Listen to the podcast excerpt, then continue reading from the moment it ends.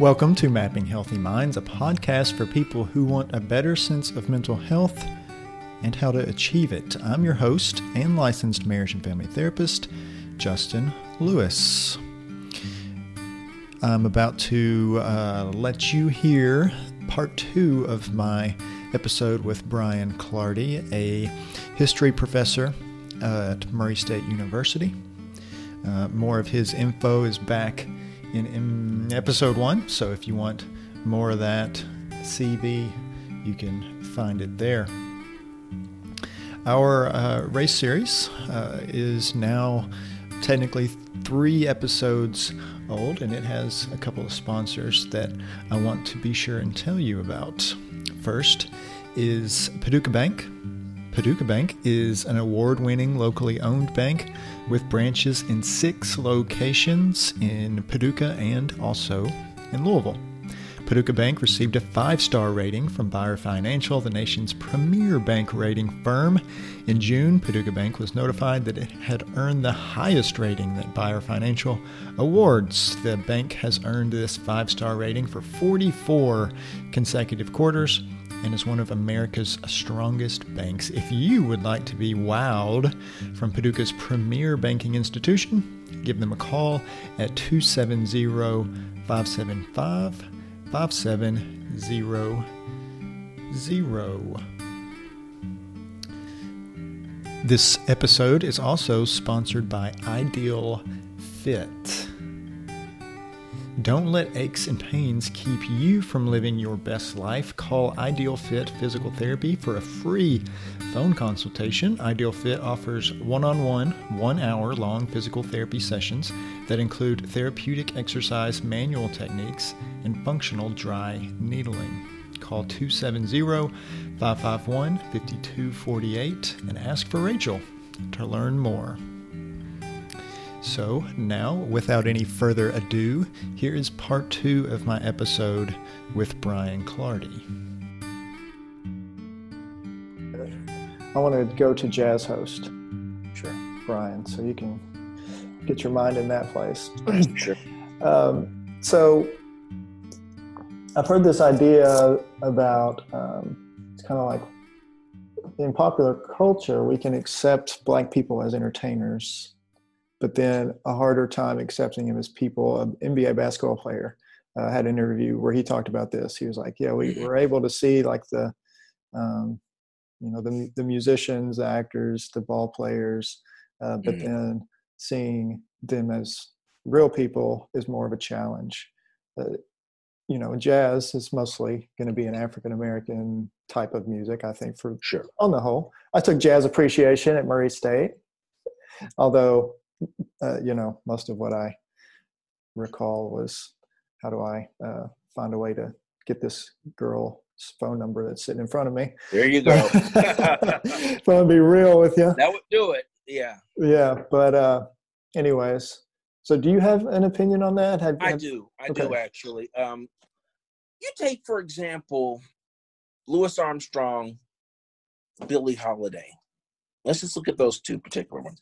Louis Armstrong had a huge, huge following uh, among white folks who listened to jazz. Uh-huh. Uh, Louis Armstrong looked like he was non-threatening. You know, he smiled, he told jokes from the stage and so forth. Had this very jovial type personality, and he was an excellent musician and singer. And he seemed like a throwback to a previous generation of being an accommodationist black. And a lot of young black folks just didn't listen to Louis Armstrong. They thought that he was an Uncle Tom. Mm. Thought being the operative word. right. When uh, the Little Rock situation went down in the 1950s, uh, Louis Armstrong was extremely critical of Orval Faubus. He was critical of Faubus. He was critical of Eisenhower for not really taking a strong action at that point as he should have. And um, Armstrong called uh, Faubus an ignorant uh, plowboy. Uh, he said that the, the, government could go to hell the way they're treating my people in the South and so forth. And Louis Armstrong lost a lot, a, a lot of fans over that mm-hmm. very thing. Mm-hmm. He was okay as long as he was playing the trumpet and telling jokes from the stage and smiling. Mm-hmm. But when he became political, then Louis Armstrong becomes a problem. Mm-hmm. If you take Billie Holiday, Billie Holiday, great singer, great lounge singer, great from the concert stage. She can sing God Bless the Child, that's fine. Tain't nobody's business if I do. She has this great, very attractive voice, this attractive persona on the stage. But once she makes a song about lynching, then Billie Holiday becomes a problem. Mm-hmm. Strange Fruit was not played on a lot of radio stations. It's a very disturbing song. Um, but it, she's in protest mode.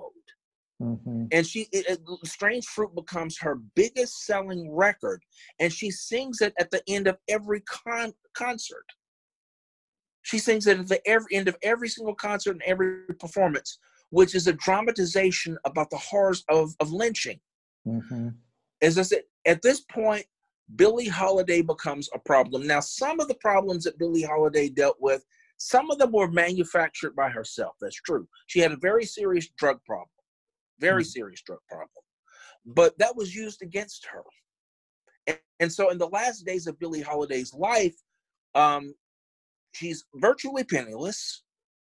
She's has all types of complications from being on drugs, being on alcohol. Her liver is shot.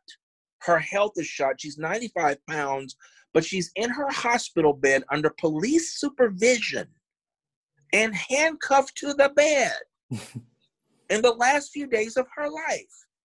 Uh, Billie Holiday now has to be made an example of. Hmm. because she was one of those folks that challenged the system and you don't challenge the system in those days without repercussions and so if you just take those particular artists just those two yeah. and just look at how they're viewed in the public until they become political i think what what you just mentioned with regard to what the nba player said i think that's very stark and very accurate Mm-hmm. And that hasn't changed. It's, it's, it's no, it hasn't. It hasn't. Kind of what you're it saying. hasn't. Yeah. And then if you look at if you look at different other groups, like I did a presentation on this earlier this year. If you look at groups like the Art Ensemble of Chicago and the whole AACM movement and so forth, these musicians, these nouveau musicians who want to reclaim jazz. And in fact, uh, the uh, Art Ensemble of Chicago, they don't even call their music jazz, they call it great black music. And they come out in African attire and they're playing all these African type rhythms. Do you honestly think they're going to pack concert halls? They're not. Because now they've become political. They've mm. become a problem and so and uh, we we we we lionize them today. But in the early and mid 1970s, I guarantee you, if you had bought the ACE AACM to a local auditorium here in town, I guarantee you, you would not have filled up a third of that space because the word would have been out. Here come these black troublemakers in to play this radical music, and we don't want to hear it. So one other thing that I meant to bring up about this uh, this book that I'm reading uh, is that he talks about this idea, and I don't know if it's a uh, an idea that crosses into other literature, if this is something that he is using, but uh, throughout the book, he will talk about that African Americans are put in a position where they have to be twice as good to be equal. Yes. We call it the black tax. Okay. To me, that is uh, a way to frame uh, privilege or white privilege. Like, I don't have to be twice as good to be equal. People are always just going to give me the benefit of the doubt. Yes. Um, yes. So I don't have yeah. to pay that tax to use that term. Yeah. Yeah. And, and see, this is the one thing when I first went off to college, this is 1985. I had several members of my family, several relatives in my family, to tell me that exact thing. My mother told me, my father told me. They're both college graduates, and they said you have got to work twice as hard in your particular field to even get a third of the recognition. Mm-hmm. And I thought to myself, well, that, that kind of sucks. That's unfair. But when I got away to college and grad school and in the world of work, I found that to be true. Just to even get grudging recognition, mm-hmm. you have to go over and above mm-hmm. uh, whatever the expectations are. And you may not necessarily get the recognition for it, but one thing about it is you'll keep working and you won't lose your job and uh but but no that is very tiresome and it is very yeah. stressful yeah um but it has become an accepted fact of being African American in these yet to be United States. It's sort of par for the course now mm-hmm. that you have to go over and above just to even get tacit or small recognition. Mm-hmm. So it, it, it is what it is. And I tell young people that all the time. You've you've got to show up on time. You've got to be prepared. Uh, you've got to prepare for every exigency. You have to have a plan B. You cannot bring an aggressive attitude to what you do. You may feel the resentment, but please do not say it. Do not give it voice. And mm-hmm. if you have to, you've got to follow the the uh, administrative procedures. If you need to lodge a complaint, you have to go by the book because uh, if you display an attitude, if you raise your voice, uh, that's what is expected of you. If you launch into a cussing tirade, that's what they expect you to do. Mm-hmm. Uh, so, if you're going to be a part of the process, you have to learn how the game is played. Mm-hmm. And you and, and, and you're constantly you're constantly on your toes. You're constantly worried about what is being said about you, what is being planned against you, what is being plotted against you, what if you fail in this particular instance? What is going to be the public perception of you? So, yeah, it is very stressful. It is very tiresome. And um, if you ask any African American professionals in law, in business, in medicine, in education, in nursing, um, yeah, you're you're going to you're you're going to hear those horror stories. And um, but see, here's the, here's the thing, and I'm glad that you mentioned this about white privilege the other side is this is where in, in the 90s this was a huge thing mm-hmm. there was always this view well you only got to this particular stage in life because of affirmative action I was going to bring that up just just in a second. I'm glad you went ahead. Yeah, that, that yeah. you only got to this stage because you fit some sort of quota system. Yeah. Well, here's the thing: affirmative action may let you in the door, but it ain't gonna keep you there. Mm-hmm it may give you the opportunity, but you're still going to have to get in there and scrap and give your 1000% in order to get grudging recognition or to hang on to what you've got. Mm-hmm. So, no, that argument does not fly and it never has for me. Okay. Yeah, I was just going to present that argument, um, not as a personal argument, but just as saying, here's a stance that exists mm-hmm. to let oh, you yeah. to let you answer. I heard that. it all the time. Yeah, I still hear it. Yeah. And so that would be your answer to someone who said something like, well, I'm not so sure about this white privilege thing because in my field, if you're black, then you're going to have a, a more opportunity to get hired quicker. You might. You yeah. might. It depends upon the climate and the culture of the institution right. or uh, or the profession.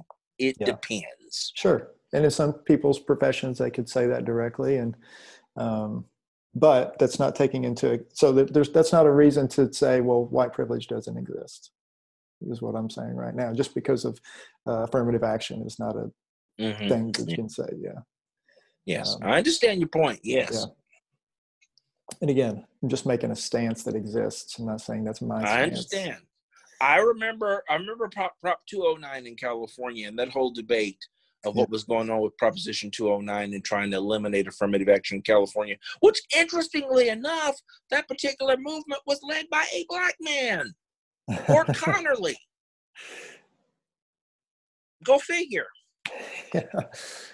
So is there is there another way besides kind of what we talked about with um, having to be twice as good that you would define white privilege? When I talk about it, I always say, you know, it's it's more of I always get the benefit of the doubt.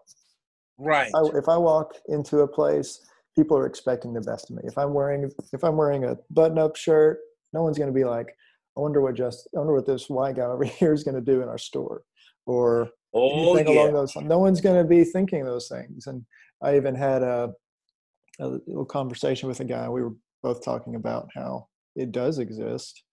Um, Yeah. And we were like, you know, white guy that looks like us with a blazer on, if he looks like he knows where he's going, he can walk anywhere he wants. Um, just Yeah. as a tongue in cheek. But the point is made that, you know, we're, we're just always given the benefit of the doubt and we don't have that extra weight. And that's part of how I describe white privilege Yeah. where I see it. Is that, is that ac- It, accurate? It, it is. It is. I've been followed in stores and I've had on a coat and tie Yeah. on payday. And the assumption is I'm going to steal something.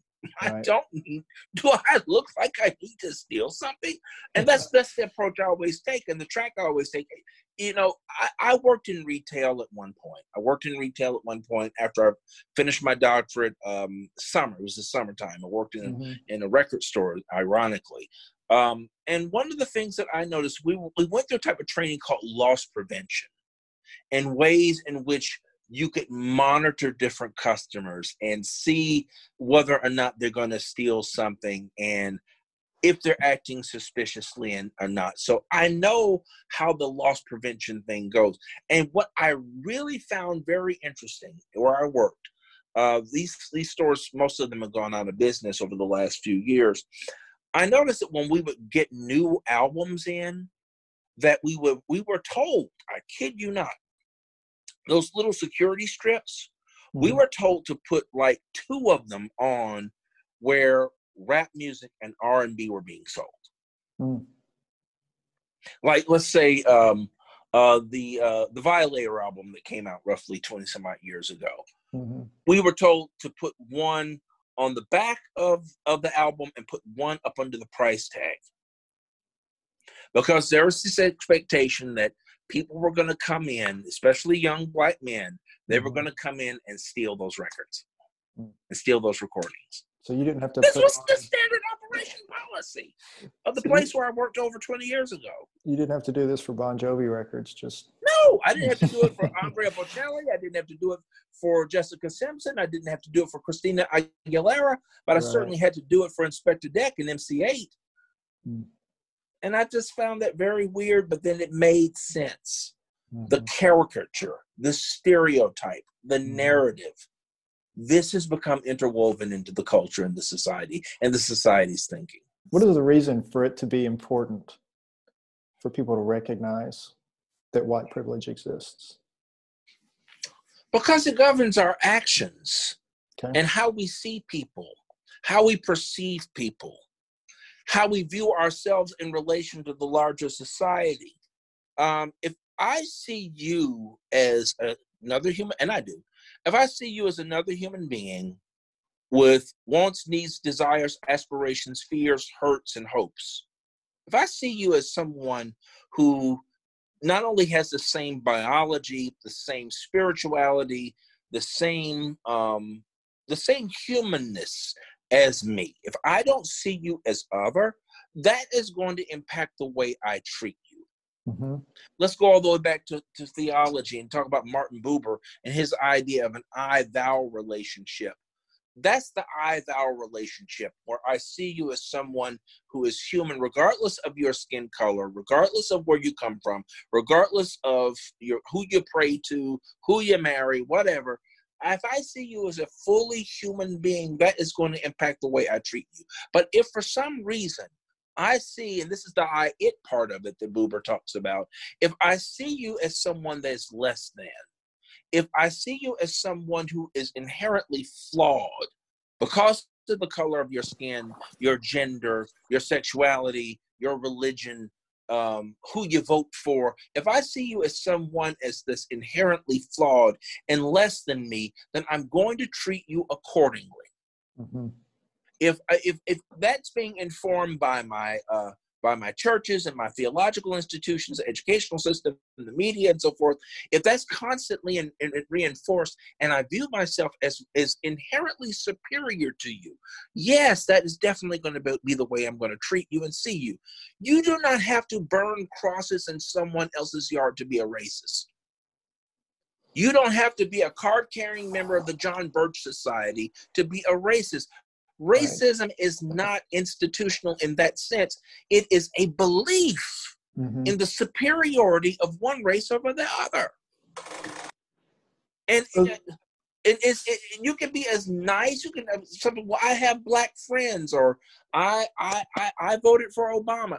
If you inherently believe, and this doesn't necessarily make you an evil person, but if you inherently believe in the superiority of one race over the other, and you believe the other race has these particular flaws which are inherent to them, then yeah, you need to check that privilege because you're flat wrong. Right. So some some might say, well, you know, Brian, I'm colorblind. That I don't see color. I just see everybody as the same. They may even take some of what you just said and, and say, you know, I uh, I don't see color. I treat everybody the same. I've heard that too. And here's the thing yes, you do see color. Everybody does. Unless you have inherent color blindness of like physical, actual material in your head color blindness no you do see color everybody sees color everybody sees race the question is in your seeing color how do you view that color from a particular personal, psychological, and personal lens. I, I, I'm, I'm, I would like to think that I'm wise enough to know and not to, to know that everybody white is not racist. All white cops are not trying to kill me. Okay, but if I walk in from the assumption there's a white man, there is a white cop, they are bad people. If I work from that perspective, all dialogue shuts down. Mm-hmm. Let me give you an example. I'm just going to throw this out here. I just want to throw this caricature out here for you. White male, church going, politically active from Mississippi. Just lay out those perimeters. Mm-hmm. White middle aged male, politically active, church going from Mississippi, from the Mississippi Delta. What's the first thing that comes to your mind when you when you think of that caricature in your head? Let me just tell you who that person was. That person was Dr. Richard Chastain. He was the, a professor at the University of Tennessee at Martin. He was my professor of political science. He was one of my first bosses. I worked in his campaign when he ran for governor of Tennessee. He ran as a Democrat. He, he was a full supporter of the ideas of Reinhold Niebuhr. He won awards from black fraternities for mm-hmm. being fair and equitable in the cause of civil rights. Um, right before Dr. Chastain passed eight years ago, he gave me a huge big stack of books, not just on civil rights, but on foreign policy, because he knew that was my forte. Mm-hmm. Dr. Chastain, I don't if he if he carried any type of racism in his spirit, I wouldn't have known it because that's not how he dealt with me.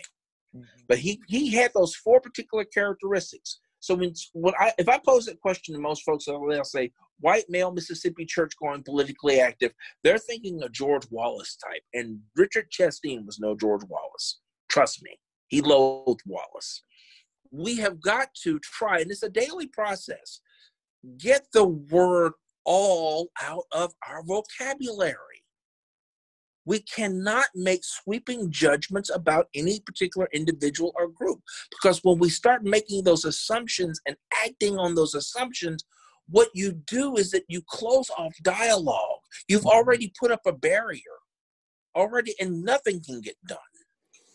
So I have a, a friend, and, and and she says, "Well, if I'm going to expect you to be my ally, I have to be your ally." And, and part of what she means is, you know, if I'm trying to to come along and say the right things, you know, all that kind of stuff, and it doesn't need to be like squashed. But another piece of this, and is what I'm hearing you say is um, nobody needs to be judged by the color of their skin. The color of their skin, their religion, their sexuality, their gender, uh, even who they voted for. Mm-hmm. Uh, we, we've got to get rid of these particular barriers in how we see human beings and just see them as people. Mm-hmm. Just see them as simple people. Yeah. That being said, I have heard uh, a podcast, uh, and I heard it several years ago actually, and I've listened to it again. Uh, they re released it, uh, and it's, um, I've talked about it in a previous episode. Mm-hmm. but it is it is a hit. The podcast is Hidden Brain. It's an NPR uh, podcast, nice. and the uh, episode is called "The Air We Breathe," mm-hmm. and it's about implicit bias. Yeah, and they talk about a test even that Harvard has developed about being able to measure implicit bias mm-hmm. by taking this thing on your computer. And so I I took it and I scored that I have a bias uh, against people of color, uh, which I didn't want to, and I right not right. to, and I'm not out burning crosses, and uh, no, you're not. But I uh, I had to recognize that, and this is the point of a lot of the podcast is that culture informs the person. It does uh, as much as anything, and so um, I took that and I said, all right, I'm going to recognize how this plays out uh, in my initial thoughts and my stereotypes and my um, mm-hmm. ways that I'm going to view somebody. And I'm going to recognize that I may have to take an extra step in order to do what you were just saying. And that is to see everyone as a person and not go along those lines of my initial uh, bias against one race versus another it's a daily process and you're not always going to get it right you're not always going to get it right. It is a learning a daily learning process. Right. Uh, all of us have those implicit biases. It's woven into the fabric of this country's dna it's in our institutions. It's in our media. It's in our churches. It's in our schools. It is is is, is a part of who we are. Mm-hmm. And it's, it's just something we, we all, as as people, as a society, that we have to work on constantly, uh, and not to get struck, stuck in the particular rut. Mm-hmm. Yeah, and this this I didn't know what really implicit bias was, yeah. or if it existed, or what was going on with this idea until I listened to this podcast. Right. So I share it with people. Right often. I think I'm gonna look. I'm gonna, I think I'm gonna take that test too. I'm gonna see what's going on too, because this. I, I'm. I, all of us are working in progress. I'm a work in progress, so mm-hmm. I'm gonna take the test myself. Yeah, I'll. uh I'll send that. Please I can send you the, the, link. the link to that, and yeah. I'll send you the link to that podcast, even if you're interested in uh, that. Yeah, I'd be glad to check it out. Be ha- that, happy to check it out. I'll put that in the show notes again uh, for this episode. So excellent. Excellent. I will do that. I so appreciate you joining me and being. Hey, I, it's an honor. I'm glad that you asked me. You know where I am. You know how I can be reached. So, I, I really appreciate the the history that you're able to provide today. I think that well, was thank you. really helpful. You uh, you right. take care. You too, brother. See you next time. Right, to to be continued. All right. Bye bye. Bye bye. This has been Mapping Healthy Minds, a podcast for people who want a better sense of mental health and how to achieve it. I've been your host, licensed marriage and family therapist Justin Lewis. This series on race is produced by me and also my coworker Jenny Linville. If you want to learn more about Mapping Healthy Minds, you can find us on the social medias, Facebook and Instagram. We have a website, mappinghealthyminds.com, and uh, you can find out more information there. All of our episodes are up at that website. You can find other episodes at Spotify or Apple Podcasts. So, once again, remember that we all have mental health and it's worth taking care of.